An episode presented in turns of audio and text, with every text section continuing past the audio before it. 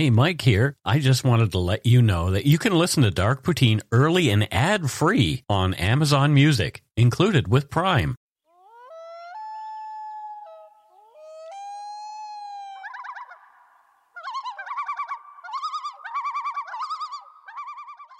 Welcome back to Dark Poutine. I'm Mike Brown. Uh, with me again is my friend Matthew. Hello, Mike. You came back again. Yes, we were just talking about how much I don't like the tragically hip. Yeah, well, and next week we will have a different co-host. I'm kidding. You can have whatever taste in music, things, video you like. You don't have to like the things that I like. I know. That's good. The views, information, and opinions expressed during the Dark Poutine podcast are solely those of the producer and do not necessarily represent those of CuriousCast, its affiliate, Global News, nor their parent company, Chorus Entertainment. Dark Poutine is not for the faint of heart or squeamish. Our content is often intense, and some listeners may find it disturbing. We're not experts on the topics we present, nor are we journalists. We're two ordinary Canadian schmucks chatting about crime and the dark side of history. Let's get to it. Put on your toque, grab yourself a double-double and a Nanaimo bar. It's time to scarf down some dark poutine. It's that big chunk of fudge.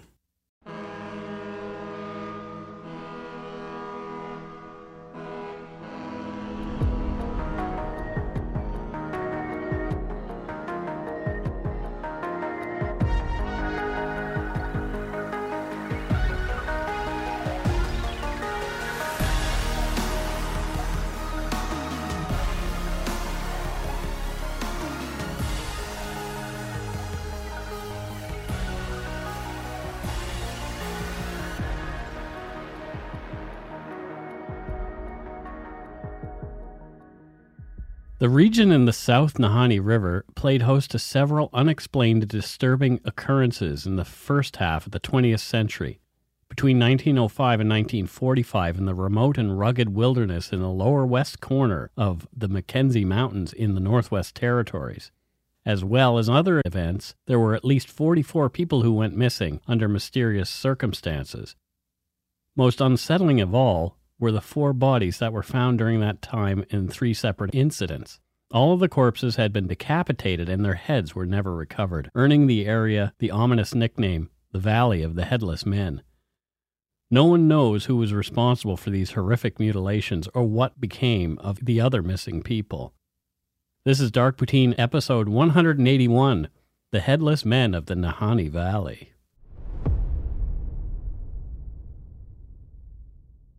Canada is a big place and the second largest country in the world, taking into account land area and bodies of water within our borders. Canada's total area is nine million nine hundred eighty-four thousand six hundred seventy square kilometers, and it's roughly six point one percent of the Earth's landmass. You know, when I moved back from Europe, it it, it sort of struck me how big Canada is, mm-hmm. because I, you know, I work from home. Yep. But, but my office is actually three time zones away. Oh, wow. And if my family tries to visit me in Vancouver, it's only like a half hour shorter flight from Ontario than it is to like the U K. It's insanity. Canadians as a people don't really take up a lot of space, with only four people per square kilometer, although in urban areas it's much more densely populated. Canada is eighty percent uninhabited, and roughly ninety percent of Canada's population of just over thirty-eight million people live within one hundred sixty kilometers of the border we share with the United States. There are many places within our border still that it is safe to say no human being has ever set foot. In Canada's northern territories like Yukon, Nunavut, and in particular the Northwest Territories where this story takes place, the population density drops to negligible levels. With just over forty-five thousand people living in the Northwest Territories today, that means that roughly only zero point one two percent of the country's population lives there. When the events of the stories in this episode began in nineteen oh five, there was less than half of that. And due to a mass exodus south as the gold rush ended, the region's population fell off sharply to only five thousand people in the nineteen forties. According to Parks Canada, Nahanni National Park Reserve is a UNESCO World Heritage Site globally renowned for its geologic landforms. An incomparable northern wilderness, the area harbors sheer granite spires, vast alpine plateaus, and, at its heart, the South Nahanni, a Canadian heritage river. This great spirit water thunders at Virginia Falls and has carved the deepest canyons in Canada. Natural labyrinths of the North Nahanni karst are among the most spectacular landforms of this type, and the mineral springs form Canada's largest tufa mounds. Author Pierre Burton said that the nickname Nahanni means people over there far away. He described the area in his nineteen forty-seven Maclean's Magazine article on the mystery surrounding the Nahanni. He described the area in his nineteen forty-seven Maclean's article on the, in, on the mysteries surrounding the Nahanni. Burton wrote, "Take your map of Canada and find the corner where British Columbia, the Yukon, and the Northwest Territories meet. Now go a few score miles directly north. You're looking down into the fantastic never-neverland of Headless Valley. There, between the Mackenzie Mountains and the Selwyn Range, lies the two hundred mile long twisted river system of the South Nahanni, the supposed haunt of headhunters and gigantic prehistoric mastodons, and the actual spawning ground of stupendous myths. The South Nahanni is a spectacular enough river in its own right. It falls, its falls are almost twice the height of Niagara. Its gorges are fifteen hundred feet deep. Is fast becoming the most talked-about river in North America. Around it cluster more rumor and legend, and fewer facts, than around any comparable wa- comparable water system on the continent. This is a pretty good showing for an. Uh, this is a pretty good showing for an. I. What is wrong with my fucking tongue today? This is a pretty good showing for an area that attracts the merest trickle of travelers, especially when you consider that a healthy proportion of these travelers meets a sticky end." And remember, this is in nineteen forty-seven that he wrote this. So right. More people go there today. Yeah. But you had some comments. Well, yeah, it's it. I actually hadn't heard of this part before, mm-hmm. and then I looked it up. Yeah. And found out that in, I think it was like two thousand nine, the government expanded the park, like the official status, sure, by two and a half million hectares. So that, that's quite large. So it's now three million hectares. So, yeah. so like, okay, so for perspective, Suze, one of our listeners, mm-hmm. in Wales. In Wales. That's like a million hectares larger than Wales. Wow. And we have a new listener from Sweden. Mm-hmm. Um, uh, Malin. Malin. Yes. Glad you're out of the hospital, Malin. So that it's essentially the size of Sweden. So imagine like all of Wales and some of Scotland, or all of Sweden, yeah, with nobody living in it. That's the size of this park. Yeah. Right? It's beautiful. Yeah, that's pretty big. Yeah. And it is gorgeous. One of the features of the Nahanni Valley is its tropical feel. Sometimes it's referred to as a northern Eden. Although far north, it's reported that its vegetation is lush and the animal life is plenty, most likely fed by the warm waters of the Kraus Hot Springs, named after Mary and Gus Kraus, who resided there between nineteen forty and nineteen seventy-one.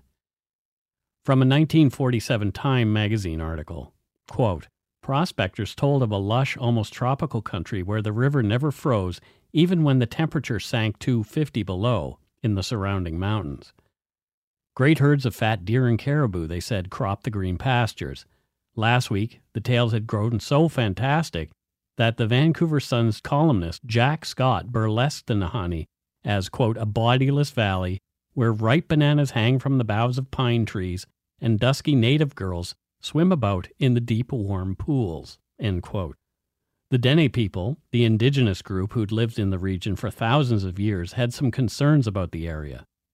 Joel Hibbard, owner of Nahanni Wild, a wilderness adventure company that takes tourists on canoe trips in the region, told Fodor's Chloe Burge, quote, "I once heard a Decho chief tell stories of an ancient giant of Gantha, Rabbit Kettle Hot Springs, who would cook his food in the springs," end quote.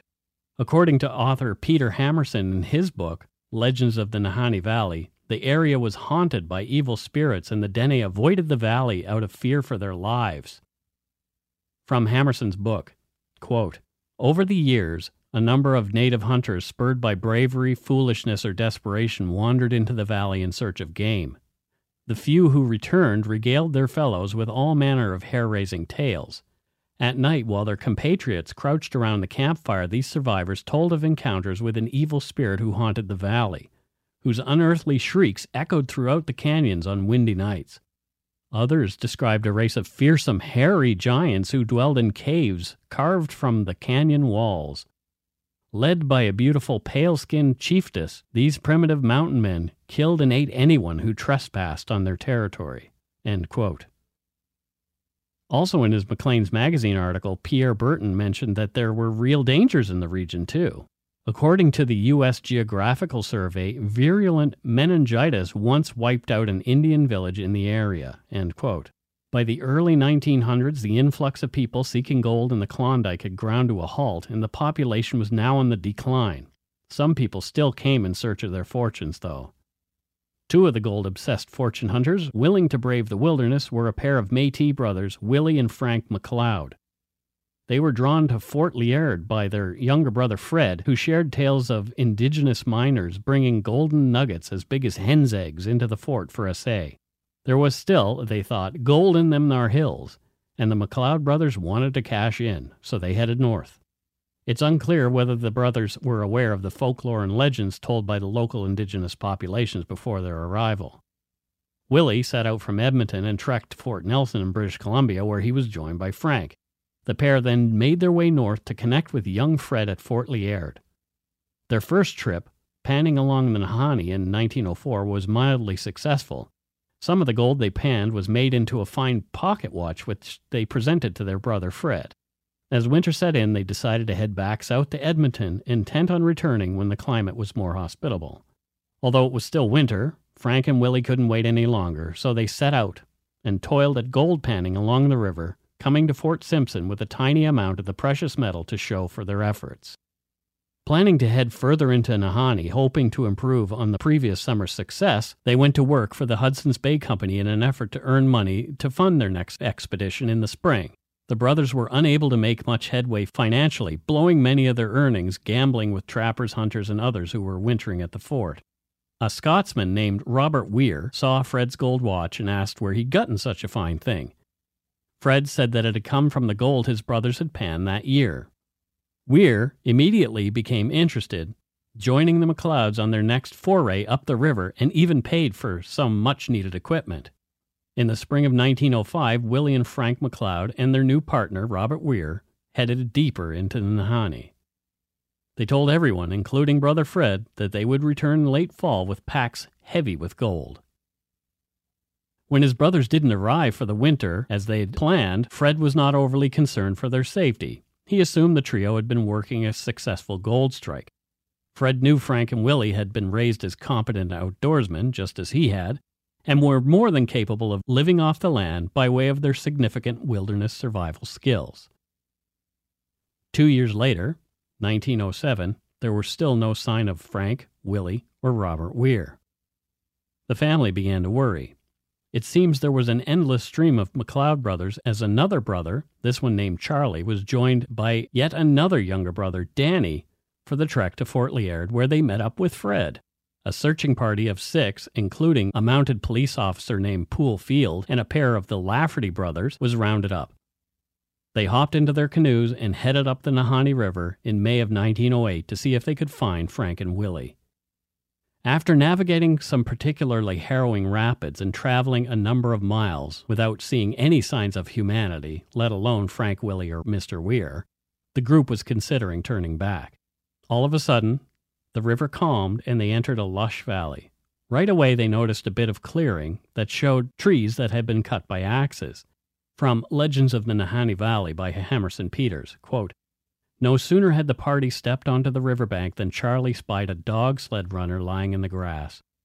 On it was an undated message penciled in one of his brother's scrawl. 'We have found a fine prospect,' it said."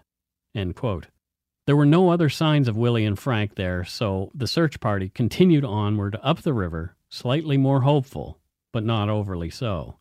At the north end of the valley, the group came upon another clearing and the remnants of what appeared to be an encampment. It was there that the search party discovered the bodies of Frank and Willie McLeod, at least most of them. It appeared from the positioning of the bodies that the pair had been attacked in the night as they slept. From Hammerson Peters' Legends of the Nahanni Valley, quote, "One of them lay on its back, rolled neatly in its blanket, as if its former owner had died in his sleep. The other was sprawled out on its chest, its blanket twisted about haphazardly, one of its bony arms reaching out toward a rusted rifle which leaned against a nearby spruce tree.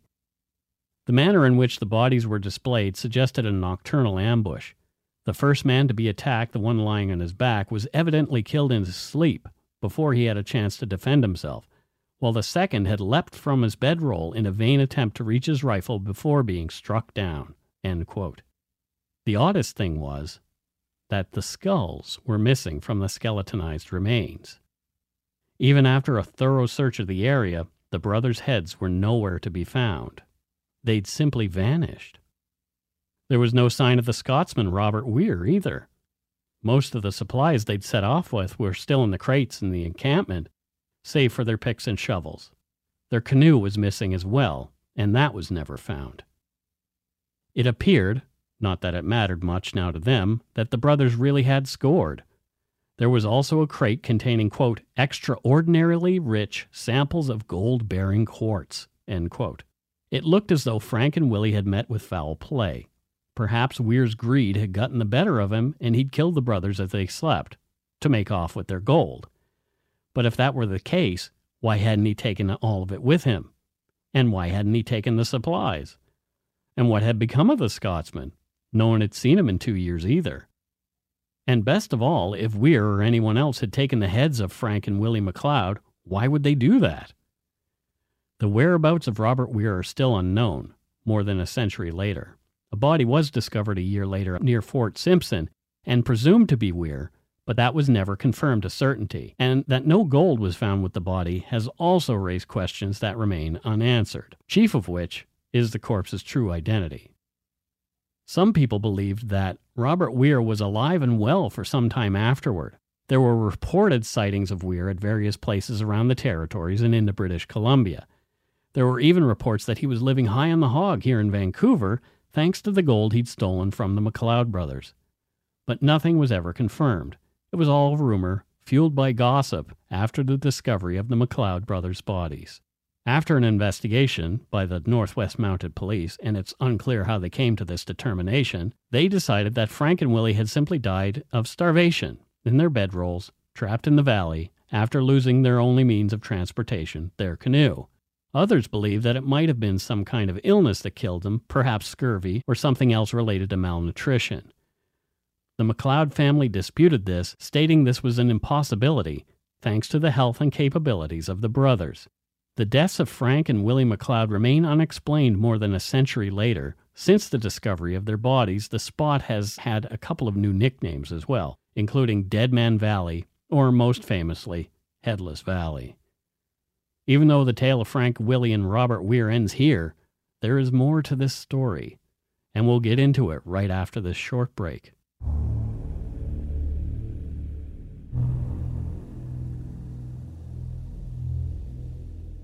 And we're back. What are your thoughts to this point, Matthew? Uh, what happened to Willie and Frank McLeod, and what happened to Robert Weir? Hmm. Well, it's difficult because Canadian wilderness takes no prisoners. You know this. Right. Right. I actually have a bit of a story. In the late seventies or early eighties, I'm not sure which it was, my father was um, moose hunting in northern Ontario. Okay. And he had sort of um, canoed and portaged a couple days into the into the wilderness, mm-hmm. and met two brothers, but only one was alive, two German sort of adventurers, and I guess their canoe had capsized, and one brother died of hypothermia. Oh, wow. And it took my dad like a couple of days to get back out. Right. To, I was going to say flag down a float plane. I don't know how he did it, but yeah.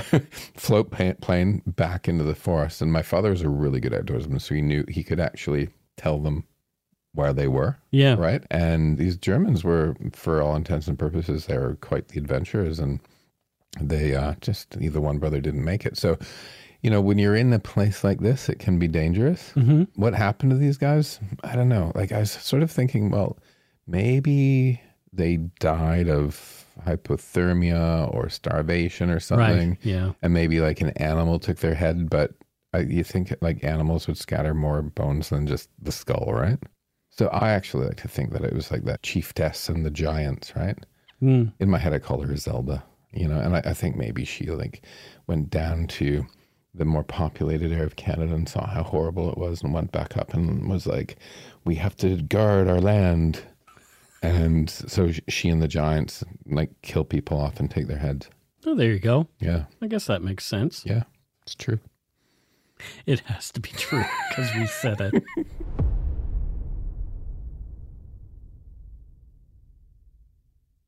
Rumors swirled all over the western part of Canada that within the Headless Valley were massive veins of gold discovered by Frank and Willie McLeod. The year after their discovery, another man, Martin Jorgensen, heard the tales and in search of his own fortune in gold came to the Nahanni Valley in nineteen ten. Jorgensen, too, was an experienced outdoorsman in the peak of health. He'd been prospecting in the Northwest Territories for some time and decided he'd take a run at bringing in the motherlode that many presume still lay in the valley where the bodies were found. He, too, disappeared, and authorities began to wonder about his whereabouts. Two years later, in nineteen thirteen, an indigenous guide came into a trading post in the Yukon, telling of a large Scandinavian man who had paid him a good sum of gold to guide him into the Nahanni region. Sure that this was a report about Jorgensen, Northwest Mounted Policeman Sergeant Poole Field put together a new search party to go and search for the Norwegian. Sergeant Field spent the next year searching for Jorgensen without success. Deep in the Nahanni Valley on September twenty-eighth, nineteen fourteen, Sergeant Field and his search party discovered a man-made trail that led into the forest off a creek that fed into the Flat River. There, the searchers discovered the remains of a cabin that had been gutted by fire some time before. Nearby lay the headless skeleton of Martin Jorgensen. The details of what was discovered there vary from story to story, and the truth has been lost to the ages. The area was thus renamed Murder Creek. Of course it was. Look, look at what we do as humans. Yeah. We have this beautiful park, right? Mm-hmm. We go in there. We've named it Headless Valley. Yeah. And then we have Murder Creek. Right. You know, what's, what's next? Like Disembowel Pond or Defenestration Ridge? I love defenestration. Defenestration I'm always Ridge. A fan of a movie in which someone is defenestrated. Or, or Hangman's Tree. Hangman's Tree, that's probably more common. Yeah. From Hammerson Peters' Legends of the Nahanni Valley, quote, Poole Field in one of his letters made the startling claim that the Mounties did, in fact, determine who had murdered Martin Jorgensen, writing that he and the police just about had things all set to arrest the murderer when he died in California, end quote. This has never been substantiated by anyone else, and many consider that due to the headless nature of Jorgensen's corpse, he and the McLeod boys might have met the same killer. Again, no one really knows what happened to Martin Jorgensen either, or why his head was missing. The strange occurrences in the region continued, many connected to gold and supposed mysterious treasure maps. The stories penetrated Canadian pop culture in such a way that in nineteen twenty-one, Canadian author Algernon Blackwood wrote a fictional story based on the happenings indicating Wendigo as the culprit in the deaths in the valley. The story Valley of the Beasts was summarized by a user who goes only by Tom on the site goodreads dot com. Quote, a cruel and brutal hunter by the name of Grimwood is tracking moose in the wilderness aided by his guide, a native. He shows contempt for his assistant and after an altercation where he assaults him is left alone. He pursues his quarry into the Valley of the Beasts, left only with meager supplies and a talisman left to him by the guide. Soon he encounters the full majesty of the forest. The beasts surround him in a terrifying organic force, which reveals to him his powerlessness in the face of nature. In fear, he calls out to the god of the valley, but ultimately it denies him assistance. He is saved by the guide, who he so cruelly treated. This encounter with the wilderness and its inhabitants changes him for life. End quote. The gold rushes continued over the years, and the region saw a few smaller booms of prospectors coming for their slice of a pie that might not even exist. The Headless Valley continued to take more victims. Young May Lafferty, a member of a hunting party, disappeared in the region in nineteen twenty-six. One moment she was there, the next she was gone. It was reported by one indigenous man in the area months later that he had seen May, stark naked and scaling a steep rock face. Knowing that there was a white woman missing in the area, the man considered pursuing her but decided not to, thinking that some devil of the forest had possessed her and was trying to lure him to his own demise. May was never seen again and her body was never found. As well as May's story, there were also other tales of the Nahanni driving prospectors, hunters, and trappers irretrievably mad. In nineteen twenty-seven, the bones of a man named Yukon Fisher turned up on Bennett Creek, near where the McLeod brothers had staked a gold claim many years prior. Fisher was an outlaw on the run from the Mounties and had been seen buying ammunition for his rifle using large gold nuggets taken from a place he refused to name. In nineteen twenty-eight, a prospector named Angus Hall offered to scout ahead for his group. He was never seen again, despite an extensive search that began on the day of his disappearance. According to Pierre Burton, there was also an unexplained death of a man named Phil Powers, quote, whose charred bones were found in the ashes of his cabin on the Flat River in nineteen thirty-one. The R C M P investigated his death and blamed a faulty stovepipe for burning down the cabin and cremating Powers, but prospectors have been quick to point out several flaws in this theory. In the first place, Powers was an experienced prospector who, in common with all sourdoughs, built his cabin so there was plenty of room for the stovepipe to go through the roof without touching the timbers. Further, if the pipe had ignited the roof, causing it to cave in, the poles and dirt would fall inside the cabin, helping to extinguish the fire and leaving several charred logs. The fire that destroyed Powers' cabin was so intensely hot that it left only the bottom log and very little of Powers. Moreover, Powers' cache was untouched except that the cans of gasoline which he needed to power his boat were empty. It has been suggested that somebody standing outside the window shot Powers as he lay on his bunk and then burned the cabin down. End quote. Joe Mulholland and Bill Epier went missing in nineteen thirty-six. A man who'd known them spent years searching for them but found only their burned-out cabin one hundred sixty kilometers above Virginia Falls on Glacier Lake. There was no sign of the two men, and still today, no one knows what happened to them. In nineteen forty, an aeronautical engineer named William Gilbertson was exploring the area, and he was found dead in his cabin near the Nahanni Valley. That same year, another brawny Scandinavian, Ollie Holmberg, went missing, never to be seen again. In nineteen forty-five, another body whose identity has been disputed was found in a sleeping bag. Its head, too, had been removed. However, it was later reported that it was coyotes who dragged it off. Again, though, this has not been verified. There were other strange deaths and disappearances in the area over the years. As I mentioned at the top of the show, at least forty-four people went missing in the years between the deaths of the McLeod brothers and the end of the Second World War.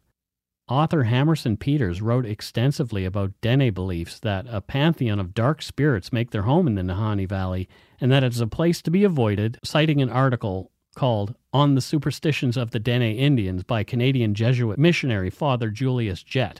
Peters wrote that Jett, quote, divided the supernatural beings of Dene mythology into five broad categories. Number one, greater spirits. Number two, the souls. Number three, shadow souls. Number four, the familiar demons of the shamans. And finally, number five, the Neked Zaltara.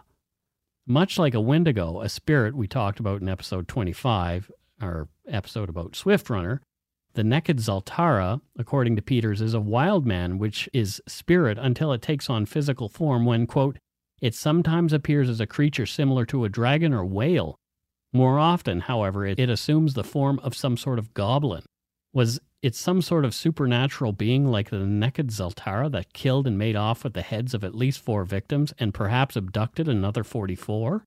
Theories are endless, but some are really interesting. Some have pointed to an unnamed serial killer who might have been active in the region during the time frame of the disappearances, but this is a stretch. Albert Johnson, the mad trapper of Rat River, has also been paid some attention. Our show covered him in episode one oh three. Johnson's antics took place many hundreds of kilometers north near Fort McPherson, so blaming him seems like a bit of a reach too. Some theorize that Europeans were murdered by indigenous peoples resentful with being colonized and that their sacred lands were being exploited by the invaders. There is zero proof of that theory, too, and it is most likely complete and utter balderdash. One Redditor, invoking the Highlander movies, speculated that it could be the Quickening, as there can be only one. Perhaps it was the Kurgan taking the heads of people. Or maybe it was Bigfoot. Or aliens. There have been numerous U F O sightings in the area over the years. Better yet, maybe it was Bigfoot riding in a U F O. Perhaps it was the hollow earth dwellers hungry for human brains coming up out of their holes to take unsuspecting folks when they weren't paying attention. There are also theories of prehistoric bear dog cryptids known as Wahila. According to cryptids dot fandom dot com, quote, the Wahila or saber wolf is a large wolf-like creature said to inhabit Alaska and the Northwest Territories. I guess they skipped the Yukon. It is larger and more heavily built than normal wolves, with a wide head and proportionately larger feet, with long and pure white fur. The animal's hind legs are said to be shorter than the front legs, and the tracks show widely spaced toes. Witnesses describe it as being three point five feet to four feet at the shoulder. That's pretty tall. Wahila are never seen in packs, so they are presumably solitary. Native legends describe the Wahila as an evil spirit with supernatural powers and describe it as killing people and removing their heads.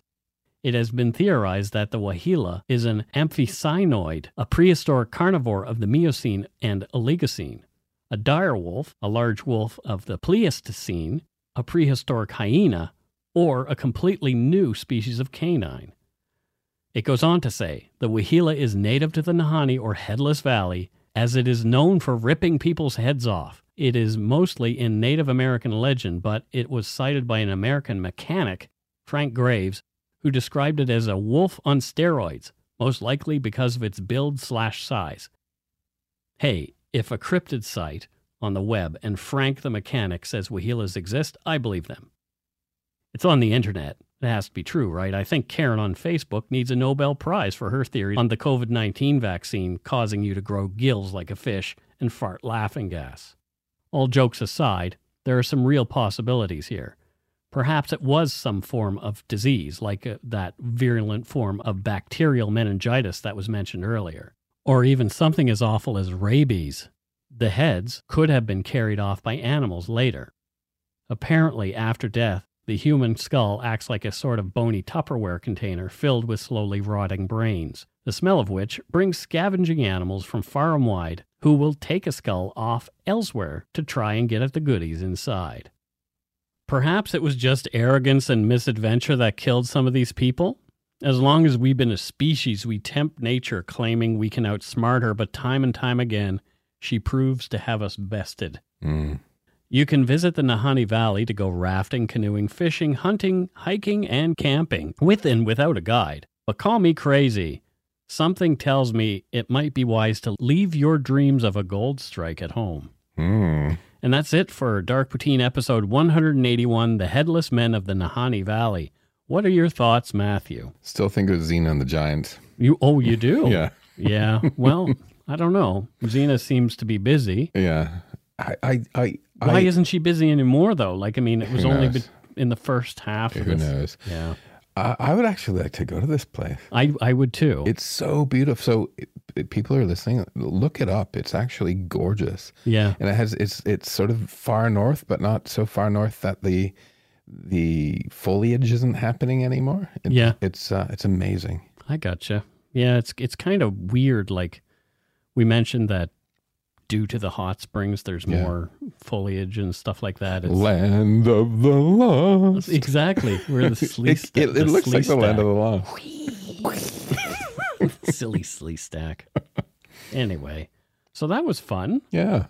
That's that was kind I of I like a, that story. That was a good one. Yeah. And uh, again, a little bit of a palate cleanser. We had uh, some horrific domestic murders last week. So La last week was my least favorite person that we've discussed. Well, yeah, I'm. I, I mean, there's there's been a lot of them, but yeah. I really didn't like this one. Yeah, Basil. Ugh. Yeah, I I always thought of uh, basal cell carcinoma when I was listening, hearing his name in my head. What's that? Well, it's a type of skin cancer. Oh, nice. Yeah. So, I mean, my dad had it. That's how I know that. Okay. Yeah, he just had it on his forehead. And did they did they cut it off? Yeah, they did. They they had to chop it out. And because Dad's a veterinarian, did he do it himself? No, he didn't do it himself, uh-uh. but he was awake while they were doing it and watched via a mirror system. Wow. So he was able to watch that. And also, something interesting, when they had to remove that part, they had to remove part of his eyebrow. Mm-hmm. So he didn't look like a weird person with only a portion of an eyebrow. They took a graft of some of his hair from the back of his head and put it where his eyebrow is, and now his hair for his eyebrow grows like your head hair, so he has to keep it wow trimmed. Otherwise, he's going to have like hippie hippie eyebrow. He could braid his eyebrow. A single hippie eyebrow. Is it his left eyebrow or his right eyebrow? I can't remember. I think it is his left. If wow. I remember. No, it might be his right. I don't remember. My great-grandmother got like cancer on her nose. Oh, God. But she was like ninety-seven when it happened. Mm-hmm. I'm like, are you going to, like, what are you going to do? She's like, nothing. Yeah. She's like, believe me, it's not going to get me. Something else is. Right. I, I guess as we get older, and I mean, I don't, we shouldn't go super depressing here, but as we get older, our chances of getting some form of cancer pretty much come to one hundred percent. Oh, nice. Yeah. Especially men with prostate. Oh. Yeah. So males are, are very apt to have some form of prostate I cancer. I have to look after it. I'm doing Kegels right now. Kegels? Yeah. Yeah. I do that too. It's actually. I'm uh, doing it right now. Can you see it? No, I would rather not. No, I can see it in my face. Concentration. I can, I can see it in your face, and I can also see a very weird smirk on your face, too, as you're thinking about me, thinking about your Kegels. Junk. No, e- e- men, you have to get your prostate checked. Right? Yep. It's um. It's unpleasant. Uh, well, I guess. Depends on who you are. I'm not offering to do it for anyone. No. But, uh, yeah, it's it's important. So, what... We were talking about prostate health earlier, mm. and uh, I am into this thing called adaptogens now, which are just different types of foods, superfoods that will add to your overall health. And one of those is cacao. Super, superfoods? Do they wear little capes? They wear little, so there's little blueberries, little blueberries and capes. Oh, nice. But uh, one of those things is cacao. Cacao, cacao. Which is chocolate, where we... what makes chocolate. And so I am eating two squares of seventy percent or better cacao chocolate every day and uh, doing it for my prostate health. So I have a good reason to eat chocolate. To eat chocolate. What's the difference between cacao and cocoa? Well, cocoa is, uh, it's like hot cocoa, are you talking about? That's like a chocolatey drink. Yeah. Right? Well, I think that's a direct, like... Okay. Cocoa but... is made with cacao. Okay. I think that because cocoa is easier to pronounce, mm-hmm. that's why it ended up okay. that. that. But C- uh, cacao, uh, as and it as opposed to coca, which is something entirely different. Coca-Cola. The, the, no, the cocaine plant. Oh, cacao. Yeah, and that's why Coca-Cola was named it, such. It had the cocaine in it. It used to have the cocaines. Can you imagine? I really love this Coca-Cola. I can't stop drinking it. And why do I feel like I need to pick around on the rug? Because Coke should stop with all these fancy flavors they have. Just either put cocaine back in it or fuck off. I actually like uh, Diet Coke. Look, listen to this. Matthew loves Diet Coke. I have a bottle right here. He drinks a lot of Diet Coke, and I quite enjoy... Diet Coke myself, but I prefer Coke Zero. I like Diet Coke just for the taste of it, as the slogan goes. Just for the taste of it. Diet Coke. I guess we should do some voicemails here. We it, So last week, we had that asshole Michael Brown call in and say that there were no voicemails. And we got some this week. This week, we got a lot of voicemails. Which is great. Which is very, very good. And we won't be able to play them all this week, but... Um, if you folks keep up the volume of voicemails... That would be awesome. That would be fantastic because, A, it gives us a bunch to go with, and it also gives us backups for when we have a dry week. So... Yeah.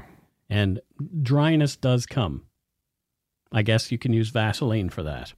I don't know. It helps the healing begin. So are we going to randomly... Are, are we going to randomly choose some? Well, yeah, let's do that. Okay. So the first one... Oh, by the way, if you want to send us a voicemail, you can leave us one at one eight seven seven, three two seven, five seven eight six or one eight seven seven D A R K P T N. P T N. And um, the first one comes to us from somebody who is named, I believe it's Mary, from Newmarket, Ontario. Hi, guys. It's Mary from Newmarket. Just love your show. This was a particularly good episode, always thought-provoking. And I'm enjoying the show even more with Matthew on board. In fact, I finally became a Patreon member. So you guys keep on rocking and go take a shit in your hat. Well, wow. I didn't expect that at the end. I thought she was going to be a, a quite a proper... No. Mary Welsh from Newmarket. Yeah, thanks, Mary. Thanks, Mary. And yeah, you get and, an early Patreon shout-out because... And, and thank you for the compliment. Yeah. Uh, actually, let's do Mary's Patreon shout-out yeah. right now because... You had some thoughts Mary. on... So I think the Mars factory is in Newmarket. Okay, yeah. So I think... Mar- and they make... Um, do you remember uh, Hubba Bubba? I love Hubba Bubba bubble gum. So it has to, like, blow proper bubbles. Right, correct. So yeah. Mary is an expert bubble blower. Oh, well, there you and go. And she, she does random tests of Hubba Bubba to make sure you can j- blow big uh, bubble gum. Wow. Yeah. That's nice. Yeah. Thanks, Mary, for thanks, testing Mary. the gum for us. thanks thanks for being a patron as well. Yeah, and thank you so much for your voicemail. All right. Next up, oh boy, man, there's a lot of them here. So let's see who we have next. I don't know. This is, uh, this could be someone from Saskatchewan. Hey, guys. Uh, Dawson calling from the fields somewhere in Saskatchewan. Uh, I called about this time last year and left a voicemail that you guys played because I was out cutting green feed. Well, I'm doing the same shit, and unfortunately, it hasn't got any better. So, anyways, just want to say thanks for uh, keeping me entertained again during all this uh, all this time, and hopefully um, things are slowly starting to get better. Out in B C with COVID and everything, it's pretty much open here in Saskatchewan now. So, anyway, boys, take a shit in your hat. Thanks again. Bye. Well, there you go. It sounds like someone having a tough time with the pandemic in uh. Saskatchewan. So, I mean, that makes sense. It, it it hasn't been. Did he say fields in Saskatchewan? What an ironic name for a place in Saskatchewan. I thought he said somewhere in Saskatchewan. Oh, okay. Yeah, I don't know. Dawson. But, yeah, I don't know. Is is is Dawson City in Saskatchewan? No. Huh. Where's Dawson City? It's in the Yukon. I don't know. Well, I, I think it's in the it's in the Yukon or B C. Yeah, I like Saskatchewan. I like Saskatchewan. Have you been to Saskatchewan? Many a time. I did an emergency landing in Saskatchewan one time. So did with, I with a plane. So did I. The windshield flew out of the cockpit. Uh oh wow, that's and, that's quite dangerous. And we landed in Regina. Yep, that's where I landed, too. And I think I told this story before. Oh. And I had to, like, sleep. I don't think you've told this I just one. sleep on the floor of the Regina airport for, like, six hours for another oh. flight. Oh, my gosh. And while I was reboarding my plane, I stated, well, that's another place that ends in Gina that I'm never returning to. But um, oh, dear. the town itself is much better than the airport. Yeah. They have this lovely little section of, of Regina with like nice old houses. And Saskatoon is lovely as well. I don't know. I like it. It's um, it's a good place. I stayed in Regina on my way back from Nova Scotia when I drove across the country. Okay. Yeah, I liked it. Yeah. Yeah, people are nice as well. Well, yeah, that's what I found pretty much everywhere I went in Canada. People were nice. Except for Toronto. No, people were nice to me in Toronto, too. Really? Uh, yeah, they were really nice. Wow. I must, yeah, I must have one of those faces. I don't know. But people are especially nice in the prairies, I find. In the, in the prairies, yeah, they, they've been... It's like just down-to-earth people. Well, it's probably because there's so few of them, they're happy to see somebody. Maybe. It could be. That's the way us Nova Scotians are, too. Yeah. It's like, oh, look, it's someone different. Oh, you're from away. It's someone different. Thank goodness. I'm sick of looking at Aunt Mary. Mary, Mary, why you bugging? All right. Let's see. Thanks, Dawson, for the call. All right. Here's a quick one. Uh, looks like from Belleville, Ontario. Hi, my name is Mary Ellen Gadet from Belleville, Ontario. I love your show, Mike and Matt. I call you the M and M brothers. Uh, keep up the good work. Go shit in your hat. Thank you. Bye now. Thank you. There you go. So Yeah. M and M Brothers. The M and M Brothers. Um, M and M's make friends. Sorry, I'm in, I'm all singy today. You are all singing. And I, don't, I can't sing, but my mother always said, just because you can't sing, it doesn't mean you shouldn't. Exactly. Obie. I didn't mean to do that. Uh, I have never been to Belleville, I don't think. No, I mean, the literal name means beautiful town. Oh, what? Yeah, that makes sense. Being Belleville. Yeah, the French thing. Is that French speaking in Belleville? I no. don't think it is. There are portions of Ontario that are French speaking. But uh, yeah, the parts that essentially border Quebec. Quebec. Right? Yeah. And yeah, New, New Brunswick is the same way. Yeah. Yeah. Actually, New Brunswick is the only, and I've said this a million times, but in case somebody didn't hear me, New Brunswick is the only actual bilingual province in Canada. It's true. And when I have to write copy for um, stuff mm-hmm. for my work, yep. um, other it's the only other province that actually wants it in both languages. Yep. Yep. Yeah, it's cool. Yeah, I like it. I wish I could speak French, but I can't. Je ne parle pas français. Uh, I'm taking lessons. Okay, here's one. It looks like it's coming from Prince Edward Island. Hey there, Dark Poutiners. Uh, my name is Greg, and I'm a longtime listener. I live in uh, New Haven, Prince Edward Island, way over there in the East Coast. Um, you know, after I heard that shit apple Mike Brown calling last week, I finally got the push to give you folks a call. So just wanted to, of course, call and uh, thank you for the tremendous show you guys produce every week. And just I just wanted to mention something that I think kind of goes overlooked in the world of podcasting. Of course, I'm always impressed with the level of research done for the show. But for me, I think it's the transparency that the research is discussed and cited on the show that's so important.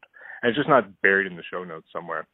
So I guess, like, if we're going to be reasonable consumers of true crime and the weird and all that, I think citing those references on air, whether it's, you know, books or references or, you know, uh, articles or court documents, I just think that's really valuable in telling the stories of these victims in an empathetic way. So I, I really appreciate that myself.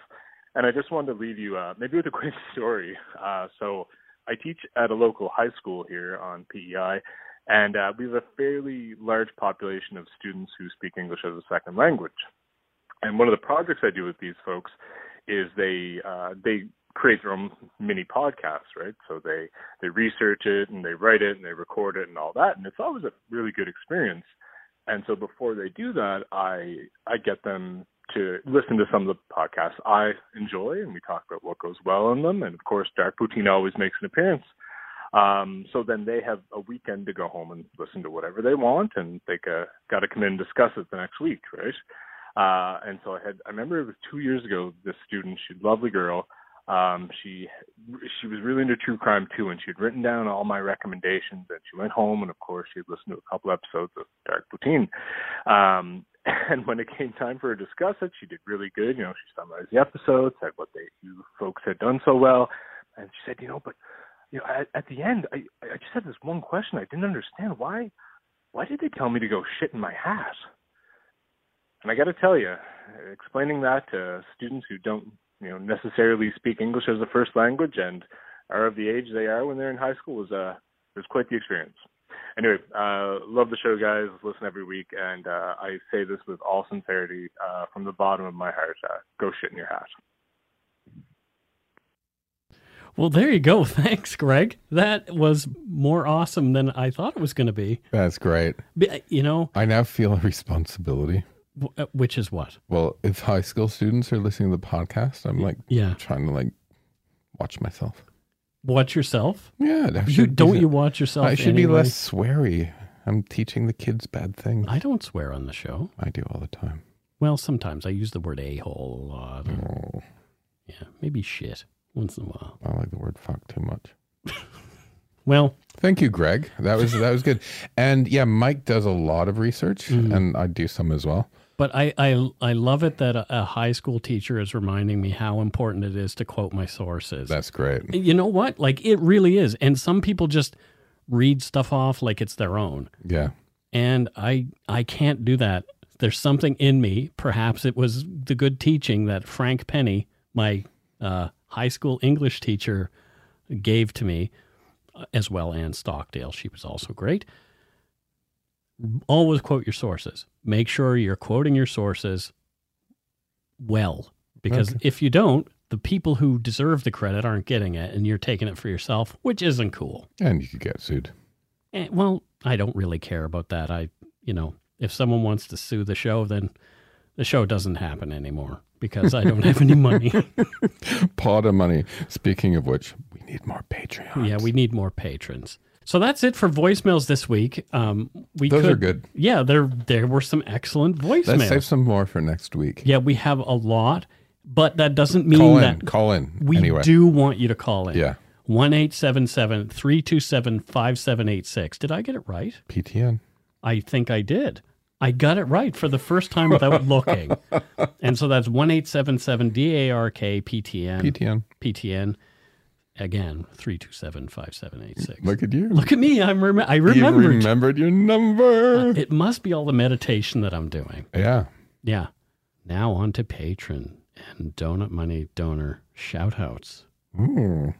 So first up, from Amherst, Massachusetts, Julia Balkan. Julia Balkan. Hello, Julia. Uh, what does Julia Balkan do? There in well, other other than being an excellent new Patreon, mm-hmm. uh, did you know that Amherst College recently got a new mascot? It did, because there was a problematic mascot. Oh, previously. was it? Was it like a, a racially? No, I think it was some dude that I don't know. Okay, you whatever know, history. Yep, but it's a mammoth. Oh, a mammoth. Yeah, the new one is a mammoth. Well, I don't know. Some elephants are so she offended by the hairiness. She of a mammoth. she. She designed the mammoth costume, and occasionally we'll go out there on the field in it and be supporting of the local American football club or whatever we call them. I know a person who used to do um, that kind of thing, like wear those big costumes and that kind of stuff for mascot stuff, and said it is really bloody hot in those things. I can imagine. Yeah. Some of them actually have like a built-in air conditioning system. They're so warm. Have you seen those fetishists that like like to dress up like that? Fetishes? Oh, you fetishists. Mean furries? Yeah. Yeah, my friend Malcolm met a furry in the woods. He was just walking on a walking path that he normally takes up near U B C, and out of the forest came a furry. So guaranteed there was another one in there somewhere, and they were doing their furry like business. In there in the woods. Anyway, Julia does not do that. Okay. But uh, she created the, the new mammoth costume. Thank you from us to Amherst. There you go. And here's one, uh, this person I actually know. Who? From Bridgewater, Nova Scotia, is my good friend, Alan McGinnis. Alan and I grew up together. And I remember... This is a story that Alan might be upset about. Are you from Bridgewater? I'm, I grew up in Bridgewater, yeah. Okay. Uh, Alan, I, I was born in Halifax. Alan might be upset about me telling this story, but I don't care. Alan's a good guy. He'll get over it. Here's the thing. When Alan was a youngster, he decided that he would mess around in the garage with his dad's Jeep. Okay.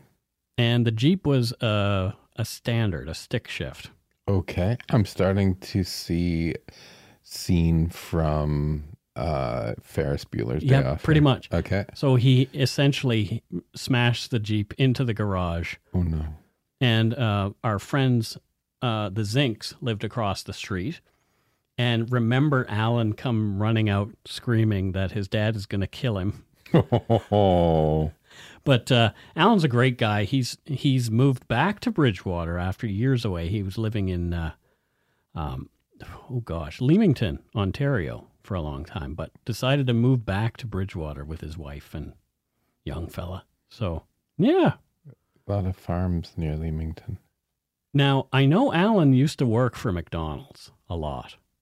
His dad owned the McDonald's in our hometown. Okay. So Alan, you know. Can helped. I ask you a question? Yep, go ahead. Is Donald Sutherland from Bridgewater? He is. Yep, my mom went to high school with Donald Sutherland. Really? Yep. I think Alan's just, he's moved back intentionally to run the Donald Sutherland fan club. Oh, okay. There you go. Yeah. There you go. So Alan is running the Donald Sutherland fan club. You can reach him at We Heart Donald and not Trump. And not that one. Exactly. So thanks, Al. Uh, Big Al. He used to have a really great house. He was the first one of all our friends to buy a house. Oh, he was like the first grown-up one, was he? Well, yeah, I guess so. He was yeah. the first one who took the chance and bought a house. Yeah. And that was the place we used to party. Oh. There were many, many photos of people passed out on their faces on the floor in Alan's house. Yeah, I can imagine. Yeah. Thanks again, Al. Next up, we have Wilma Schroeder, and she is from Winnipeg, Manitoba. Winnipeg, Manitoba. What does Wilma, not Fred Flintstone's wife, Wilma Schroeder do? You know, she's probably got that all of her life. Yeah, and I just gave it to her again, and I'm really sorry. I apologize, Wilma, on behalf of Dark Poutine. I think Wilma, I think Wilma owns a little cafe in Osborne Village. Really? Like a cat cafe or something. Oh, I like cat cafes. Yeah, and there's like not nice little shops in Osborne Village. There's a cat cafe close to your place. Is there? In Tinseltown, yeah. Oh, I'll take Steve. Yeah. That will not go well. Exactly. Yeah, so yeah, I think Wilma owns a cafe in Osborne Village. There you go. Mm. Well, that's fun. Thank you for your Patreonage. Exactly. Uh, I, next... wonder if, I wonder if she's related to Joel. Joel Schroeder? Yeah, Joel's a good friend of mine, and he grew up like just south of Winnipeg, like not like, like in Minnesota. Okay. And I think there's like a lot of Schroeders and sort yeah, of, sure, that makes sense. Sort of because if you think about it, actually, right, like Canada, you know, Vancouver is sort of an extension of Washington. Like, culturally, State, yeah. we're more like Washington State, Northern California. Mm-hmm. You know, the prairies are more like the states below them, like culturally in some ways. Sure, yeah. You know, Toronto is sort of kind of like the East Coast big city, right? Blah, blah, blah. And then, you know, you're the wrong side of the country where you're from. It's kind of like Maine and things like that, yep, right? Totally, yeah. Yeah. So culturally, I think actually we're we're more. There are a lot of people who like. For example, Nova Scotia has a lot of folks who are related to people in places like Massachusetts and yeah. New Hampshire. And yeah. Yeah. Yep. Yeah. Because it's just, I think there's like, it's funny because we're a wide country, but I actually think, you know, we interact more with our American cousins just below us yeah. in every spot. Right? And human beings tend to migrate, especially in the years before the borders were so solid. Yeah. Uh, they were a little more porous and people were back and forth a yeah. lot more often. Mm. Next up, we have Wendy B. And I don't know where Wendy is from. I'm just trying to figure it out. I'm channeling that. And hopefully Matthew will come up with that because you should know these things. She's from Utah. Oh, she's from Utah. Yeah. Whereabouts? Salt Lake City or? Uh... Just outside of Salt Lake City. Okay, good. Yeah. Yeah, that's kind of fun. Oh, Utah is very warm, especially right now. It's, it's a really warm is it? place. Yeah, yeah. Hmm. Um, and... Yeah, full of deserty kind of things. Okay. And what does Wendy do there in Utah? She owns a car dealership. Really? What mm-hmm. kind of cars? Ones without chrome. Oh, so they're it's like Wendy's chrome-free cars. Oh, interesting. Yeah. I wonder why she's so set against chrome. Is it the reflective stuff with the well, sun? Well, no, or... I just started wondering if Mormons, okay. which there's a lot of Mormons. In Utah, yep. For some reason, I started wondering if they're kind of like, um, uh, like, uh, if you're Mormon, we don't mean to offend. Oh, no, no, no. This is actually a real question. Okay. So I'm wondering if they're like the Mennonites. Hmm. So where I'm from, there were a lot of Mennonites. Okay. And they'd drive black cars with and paint the chrome over in black as well. I wonder why. Because uh, it's too flashy. And, oh, that and makes I have, sense. I, know, I you actually have some Mormon friends, so I should just ask them. That would be a good idea. Yeah, but anyway, she does um, chrome-free cars. There you go. Yep. Chrome-free cars. Thanks, Wendy, in Utah. Thanks, Wendy. Next up, we have Andre Anne Gervais, and she is from Hawkesbury, Ontario, and she's our new prime minister for Dark Poutine. Wow. So thank you. That helps out a lot. Um, it looks like every first of the month, people are... becoming more and more resentful about the taxation that Patreon has decided to do. And mm. we lo- we're losing probably uh, uh, between one hundred dollars and two hundred dollars a month. Oh. Each month, month over month. So, and I think it's my fault. It's, no, it's not your fault at all. Please. Thank you for becoming a prime minister. Yeah. And people, please do Patreon so I don't feel like it's like, oh, Matthew joined the show and the Patreon went down. Well, I had somebody ask me again, is your old co-host coming back? And the answer is no. The answer is a, an, a very definitive no. And that's all I'm going to say. Well, no, I should say not welcome back either. So no, not coming back.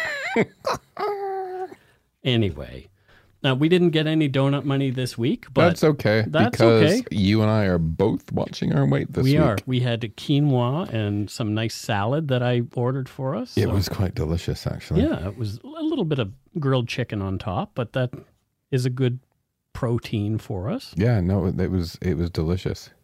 And he, you ignored my text because I got into your part of town early. Yeah. And I finally discovered, like, the strip. Where the food is. Yeah.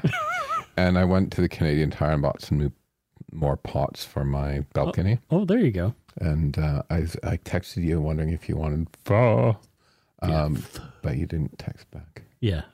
Yeah, the crappy tire is over there. There's all kinds of stuff. Yeah. Yep. But no, the lunch was really good. Yeah. Crappy tire. My dad used to call it Mickey Mouse tire. Mickey Mouse tire. Because everything from there broke. That, thank you to all our patrons and donut money donors, past and present, for your generosity. For your generosity. generosity. For your generosity. It helps to keep the show going. You can become a patron of Dark Poutine at patreon.com slash darkpoutine. For a one-time donation, you can send us donut money via PayPal using our email address, darkpoutinepodcast at gmail dot com. If you don't already subscribe to the show, it would mean a lot if you did. You can easily find Dark Poutine on Apple Podcasts, Spotify, or wherever you listen to your favorite podcast.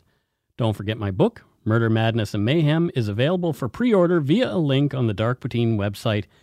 And speaking of our website, please check out dark poutine dot com for show notes and other cool stuff. Please give take the time to give Dark Poutine a like or a follow on Facebook and Instagram. Most importantly, thank you for listening, and tell your friends about us. Word of mouth is a powerful thing. Bye, everyone. We love you. Yeah. Until we return, don't forget to be a good egg. And, and not a bad apple. Not a bad apple. Don't be a bad apple. How about them bad apples? Or as that one gentleman called me, a shit apple. A shit apple. That shit apple Mike Brown. Bye, everybody. Bye.